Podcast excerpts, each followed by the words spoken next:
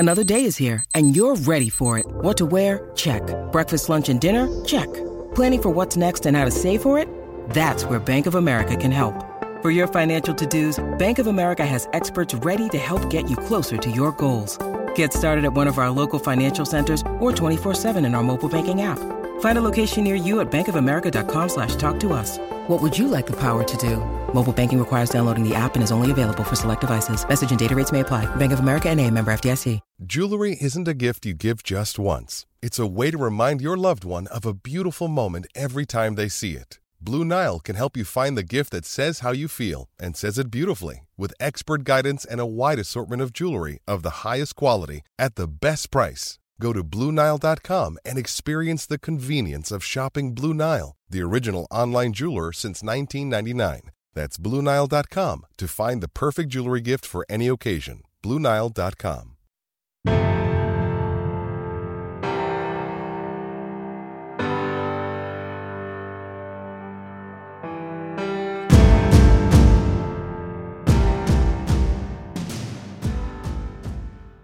Today's podcast is from the Lawrence Firth and Goal Clinic, where Coach Phil Longo, offensive coordinator at North Carolina, talked about coordinating an offense. And in this segment, he's going to share his philosophy, and that philosophy really drives all his work as an offensive coordinator. I really enjoyed this talk, and I was texting with Coach this morning, told him I wanted to get him on and dig more into the idea of things needing to be simple and efficient, and how that formula really works to create a powerful offense. So we'll get him on here in the future. You can get this one on CoachTube, the entire talk. I'll put the link to that in the show notes. I'll also put the link to our interview with Coach Longo, where he talked about his beginning in football as well as grading instinctiveness, which he mentions in this one. So enjoy this one with Coach Phil Longo. Sometimes this can be deemed as a boring topic because it's a little bit more generic in nature. It's not scheme, it's not X's and O's, it's not technique. But I would say 25, 30 years ago, I went through one of these talks, maybe more so just to attend, and I was sitting there with a couple buddies of mine, and I wound up being more interested and more drawn to this talk back then than I thought I would be.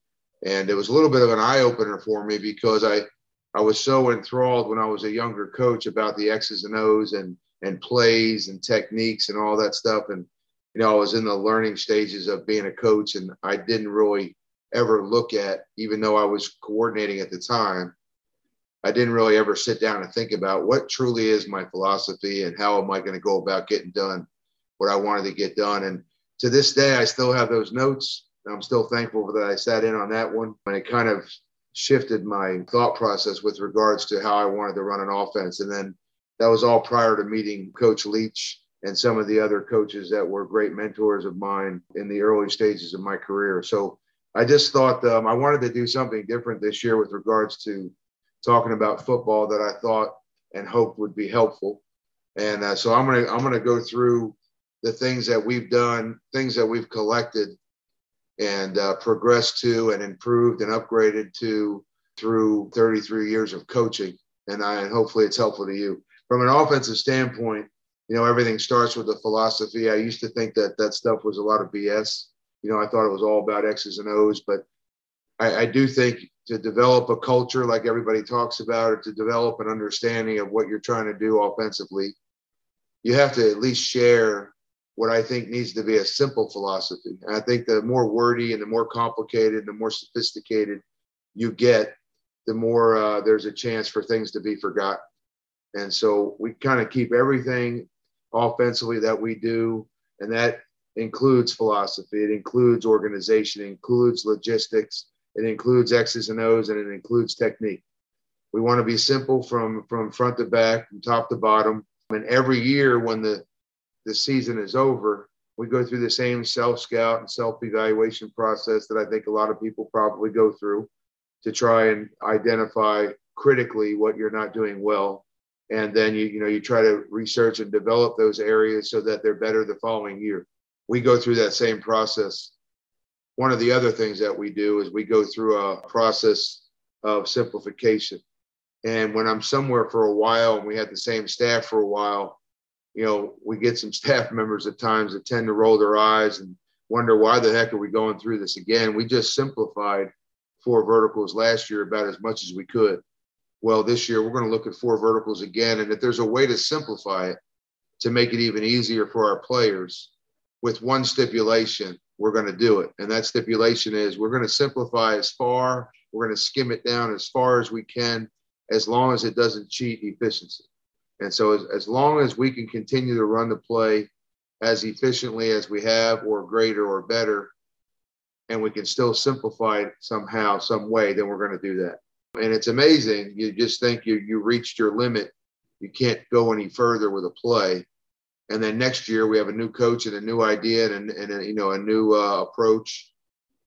And it gives us a way maybe to simplify this again and still be just as good at it. So this is really where we start. We want to be as simple as possible. We want to be as efficient as possible.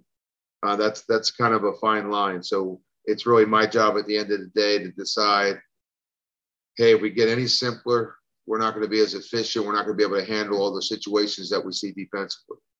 And it's also, I ask our staff to make some good decisions with regards to, is this play efficient enough to keep it in the offense? And if it's not, we're going to move it on and replace it with a better approach. Philosophically, this is the exact same slide and the same presentation that I share with our team every year. And one of the things that I tell them in our meeting is, hey, for the veterans that are back, this is the same slide I showed you last year. You don't reinvent the sport of football every year. You don't reinvent your culture and your theme and your philosophy from one year to the next, provided it's working. And so this is it. We want to play fast. And that means we're going to recruit speed, and we're going to put speed in certain positions because we'd like to attack space. We'd like to get the ball to kids that have speed and COD ability, change of direction ability, so that we don't have to coach them on the other side of the line of scrimmage. And so it all started, and if you're in high school, what we did when I coached in high school was I tried to find the fast soccer kids. I tried to find the fast base runners. I tried to find the great point guards in basketball, the guys that could change direction. We tried to go and recruit all those kids and get them out to play our skill positions in football. And so that was, it's a different type of recruiting, and I'm semi-joking here, but if you're at a private school, you're all recruiting anyway, so what does it matter? You can do the same things we can do, but you've got to find a way to be able to go get what you need. And I know that's a lot more limiting in high school. Whatever speed you do have, we would try to take it and cultivate it and put it into those skill positions because we wanted to be a fast team on the field. Secondly, we want to play instinctively. I think a lot of coaches believe that this is just a gimmick or, we're saying it, but we're not really sticking to it. If I say anything tonight on this talk about coordinating an offense that is going to resonate with our team and they're going to understand that I 100% believe in it, it's going to be this part of it. The reason we want things simple is because we want them to be able to play without thinking. We want them to be able to play instinctively. And that's not lip service. And that's why we shave everything down and make it as simple as possible. We all have coached players that are intelligent. We've all coached players that are limited intellectually at times. And some of them are smart, but they can't think fast, when the bullets are flying in the heat of the ball game. And so to take a kid with tremendous athletic ability and teach him all the football that to try and impress him with what you know about the game and just completely mentally handicap him from having the opportunity to play fast, to me, it's just very counterproductive, and I don't think it lends to winning ball games.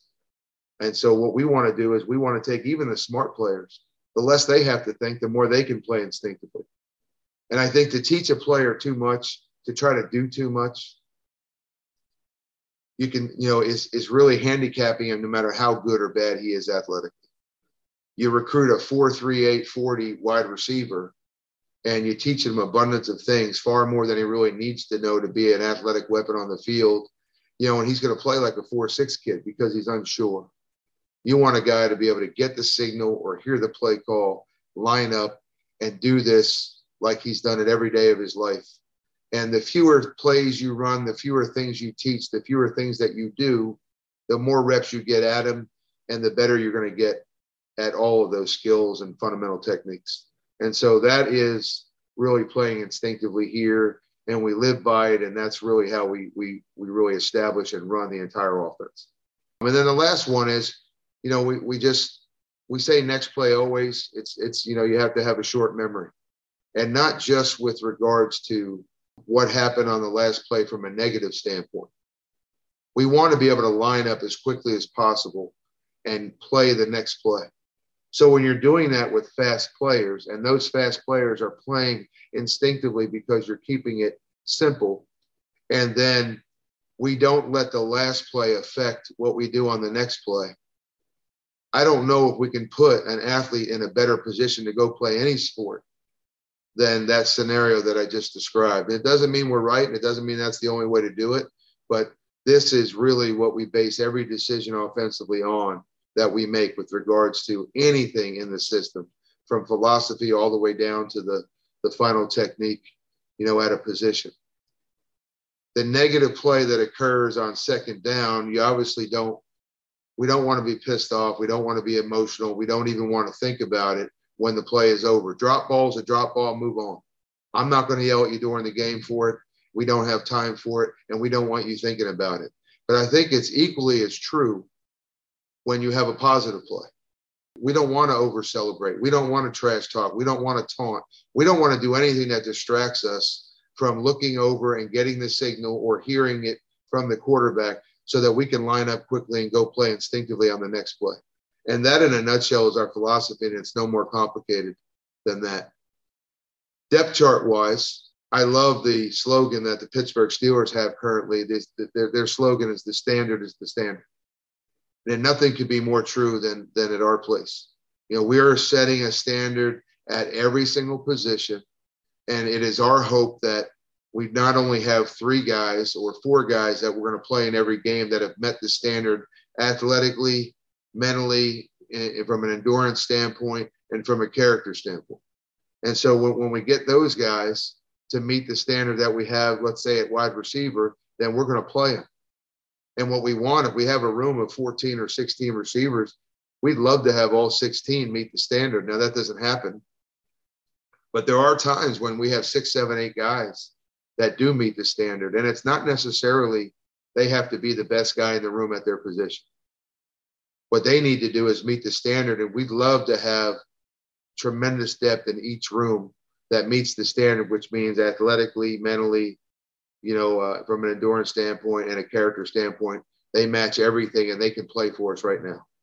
And so if they meet the standard, then maybe we can rotate through 8 or 9 linemen. We can rotate through 5 or 6 wide receivers. We can utilize 2 or 3 and even sometimes 4 running backs. We can utilize 3 and sometimes 4 tight ends in a ball game because we have that amount of depth, you know, that can play and help our team and execute at a level high enough that would allow us to win the ball game. And I think nowadays, more importantly, with the portal that now exists in college football, you want to have a philosophy and an approach that allows you to play more people when they have earned the right to play. And, you know, the easiest way to maintain a roster is to get more people on the field. You know, and we do that here. We play a lot of players at North Carolina. We played a lot of players on offense just about everywhere I've been. And I think it helps more players at the end of a week of preparation have a true stake in the game on Saturday because they have a role and they can contribute. Now, we've also been caught in certain years where we have very little depth in a room and we have to play fewer players more. But with our tempo, we really want to utilize – we'd love to use 18 to 22 players a game on offense as opposed to, you know, 12 to 15. Fewer starters, fewer starter reps, meaning, like, I give you a good example. A.J. Brown was our starting slot at Ole Miss in 2017, 2018. You know, we started the season in 2017, and he was getting like 79 to 83 reps a game. He was in that high 70, low 80 window, and about halfway through the season, you know, we established another slot, Elijah Moore, who actually went on to lead the country in receiving in his own right when he was the starter. But he developed to a point where we could rep him in a game. And so the reps for A.J. Brown dropped down to about 55 to 58 reps in the ballgame. And we were able to steal some reps from him. So he played less, was fresher while he was out there, and his catches remained the same, and his yardage output per game went up. So he played fewer plays and he was more prolific and made a greater contribution to the game than when we had him out there for, 79, 80 plays a ball game. And on top of it, now you've got another guy that's developing and producing and doing some things for you in his 20 to 30 reps in the ball game.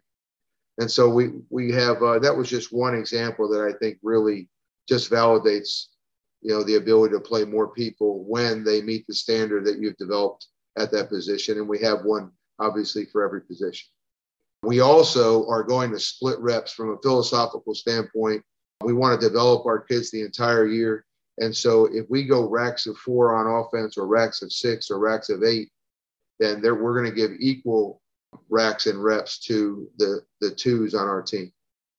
And so when Shea Patterson got hurt, he goes through half the season. He's leading the country in passing and in total offense through the first half of the season at Ole Miss. And then he blows out his LCL and he's done for the season. Jordan Ta'amu came in and was just as efficient as Shea was and put up the same numbers, and it was the same production during his 6 games that season. And one of it was talent and his preparation. But the other was we gave him, ample opportunity with equal reps in practice to develop. So every single play that Shea Patterson had in that game, Jordan Ta'amu also had. And we do the same thing here. So Sam Howell got his reps at North Carolina, and our backup got equal amount of reps. Jacoby Criswell was our backup last year, and he got the same exact amount of reps that Sam Howell got. And when he did have an opportunity to play, his numbers were very similar. And so that's what you hope with regards to providing equal reps, provided you have the time to do it. The teaching approach, I've already talked about, simple and efficient. And I think that the simpler you are, the closer you get to mastery of your craft with regards to your position. At the receiver position specifically, we provide a lot of route freedom in this offense.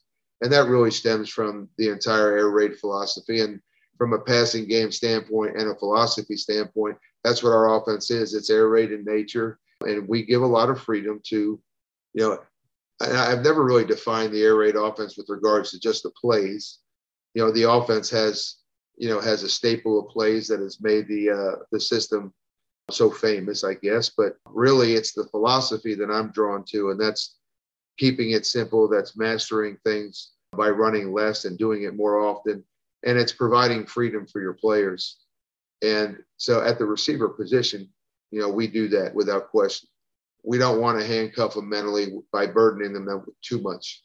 We also want to let them play with the speed they were blessed with, and we want them to play instinctively. And so there are a lot of routes that they can throttle, they can break off, they can settle up and do some things where they're attacking open grass and zone coverage. And obviously, just like everybody else, man coverage is about having an arsenal in your release technique repertoire that allows you to be able to separate so that we can focus on ball placement at quarterback and get the receiver the football where it's probably most opportunistic, and it doesn't allow the defense of a coverage defender to get a hand on the football. That's the first part of Coach Longo's talk from the Lawrence First and Goal Clinic, where he talked about coordinating an offense. The entire clinic talk, which includes video from practice and games, can be found on CoachTube. The link is in the show notes. Follow me on Twitter @CoachKGrabowski and follow all we're doing at CoachAndCoordinator.com.